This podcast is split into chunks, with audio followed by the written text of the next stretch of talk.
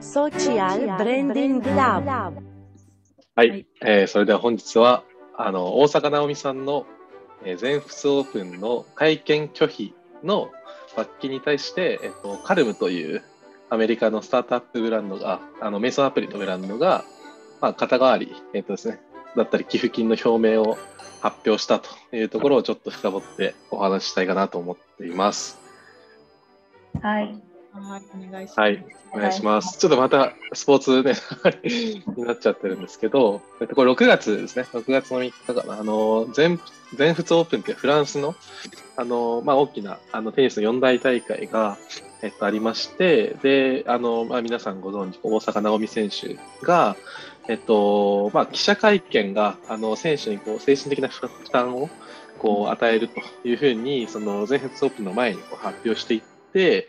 で、その記者会見をこう拒否するっていうふうに言ってたんですけど、なんかその後にこう大会の主催者からその記者会見に出ないことに対してこう罰金をこう課せられましたと。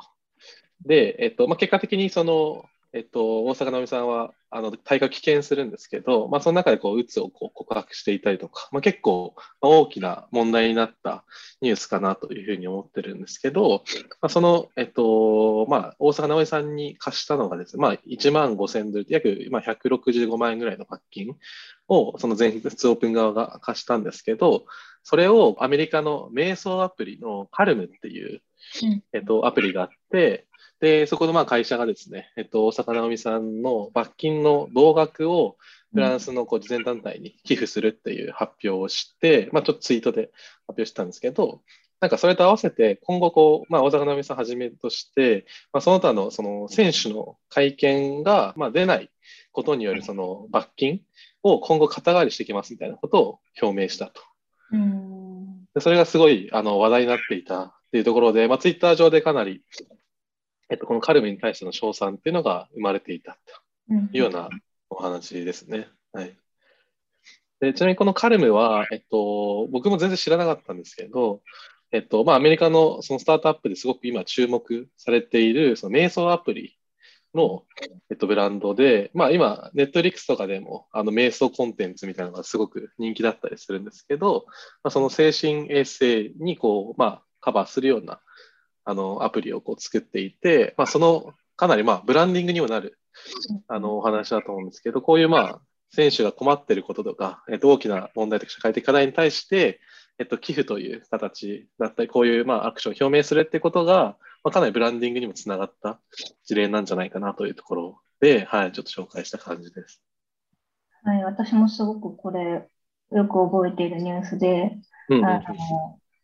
これで初めてカルムっていうアプリを知ったんですね。あ、そうです。僕もそうですね。そうですね。うんうん。で、その165万円で、その、まあ、多くの人に知らせることができたっていうのは、本当に費用対効果とかで言うと、本当にめちゃくちゃ安かったんじゃないかなと思って。ね、そう、広告効果で言うとめちゃくちゃ多分安いそうですねだろうし、ちなみになんか月、月額かな？なんか ?600 円ぐらいだったんですけど、確か。あ、そうなんですね。あ、確かちょっとごめんなさい。ただ、正しくはちょっとわかんないですけど、無無料じゃなかったんです。無料体験7日間あって、そこから月額費がかかる形だったと思うんですけど、僕ちょっと登録して、まだちょっと使ってないですけど、なんかすごい気になって今登録してたりします。えー結構増えたの、ちょっとわかんないですけど、ね、興味持ってくれた人はすごく多くあったんじゃないかなっていう感じがしますよね。そうですね。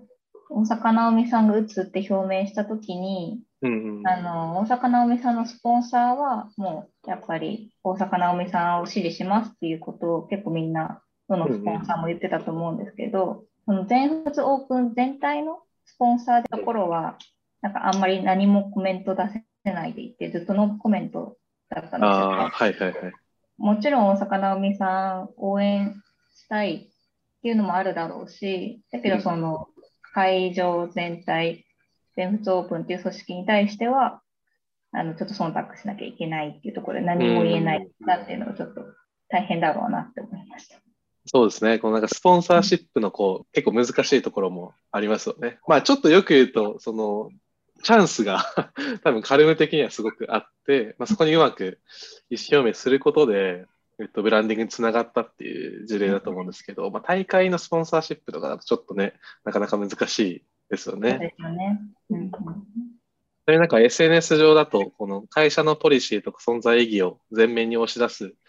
っていうのが、まあ特にその海外で言うと、マーケティングの一環というか、ブランディングの一環としてかなり一般的になってるし、なんかそういうソーシャルアクションみたいな意思表明みたいなものが社会的にも期待されるし、なんか株主とかこう従業員からも、なんかそうしろみたいな意見もあるよみたいなところで、なんか社会情勢に対して意思表明するっていうのは、なんか少なくないんじゃないかなっていう話が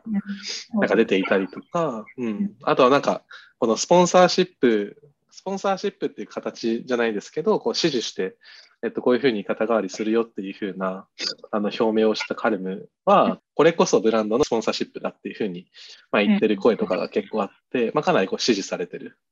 感じの内容でしたね。なんか日本だとなかなかないですよね、こういうなんか社会的な問題に対しての意思表明でブランディングするみたいなのね。ちょっと忖度しちゃうっていうところと、あとなんだろう、あの、スピード感が、あの、こういうのって結構大事だと思うので、そこうが、ん、確かに。あの、意思決定に時間がかかっちゃって、結局乗り遅れちゃうとかもあるのかなと思いますね。結構なんか想像すると意思決定すごい時間かかりそうで、もう遅く、もうね、時すでに遅しみたいなことになっていきそうですよね、日本だとうんうんね。うん。カルム早かったですもんね。春めちゃくちゃ早かったと思いますよ。うんうんうんまあ、こういうそのソーシャルブランディングにもかなりつながる、あのことを、まあい、いろんなブランドがね、この社会課題解決っていうふうに言ってることが、まあ、最近だと特に多いと思うんですけど、うんなんかそういうソーシャルブランディングを、まあ、何かのイシューに対してアクションすることで表明するっていうのは、まあ、今後も多分かなり起きてくるだろうし、うん。まあ、非常に僕たちもね、なんか注目して、まあ、こういうのってこうややってみたくなるようなブ ランディングだったりすると思うんで、ちょっとね、考えてみたいなっていう感じはしますね。ということで、えっと、今回は、まあ、アメリカの瞑想アプリのカルムが、あのまあ、大坂なおみさんの罰金の、えっとまあ、動額を寄付するって話と、まあ、今後の罰金を肩代わりするっていうことで、えっとまあ、精神衛生をケアするブランドとしてのブランディングにも大きくつながったというような話をですね、お話しさせていただきました。はい。ということで、ちょっと短いですが、はい。今日は以上になります。ごきげんよう。ごきげんよう。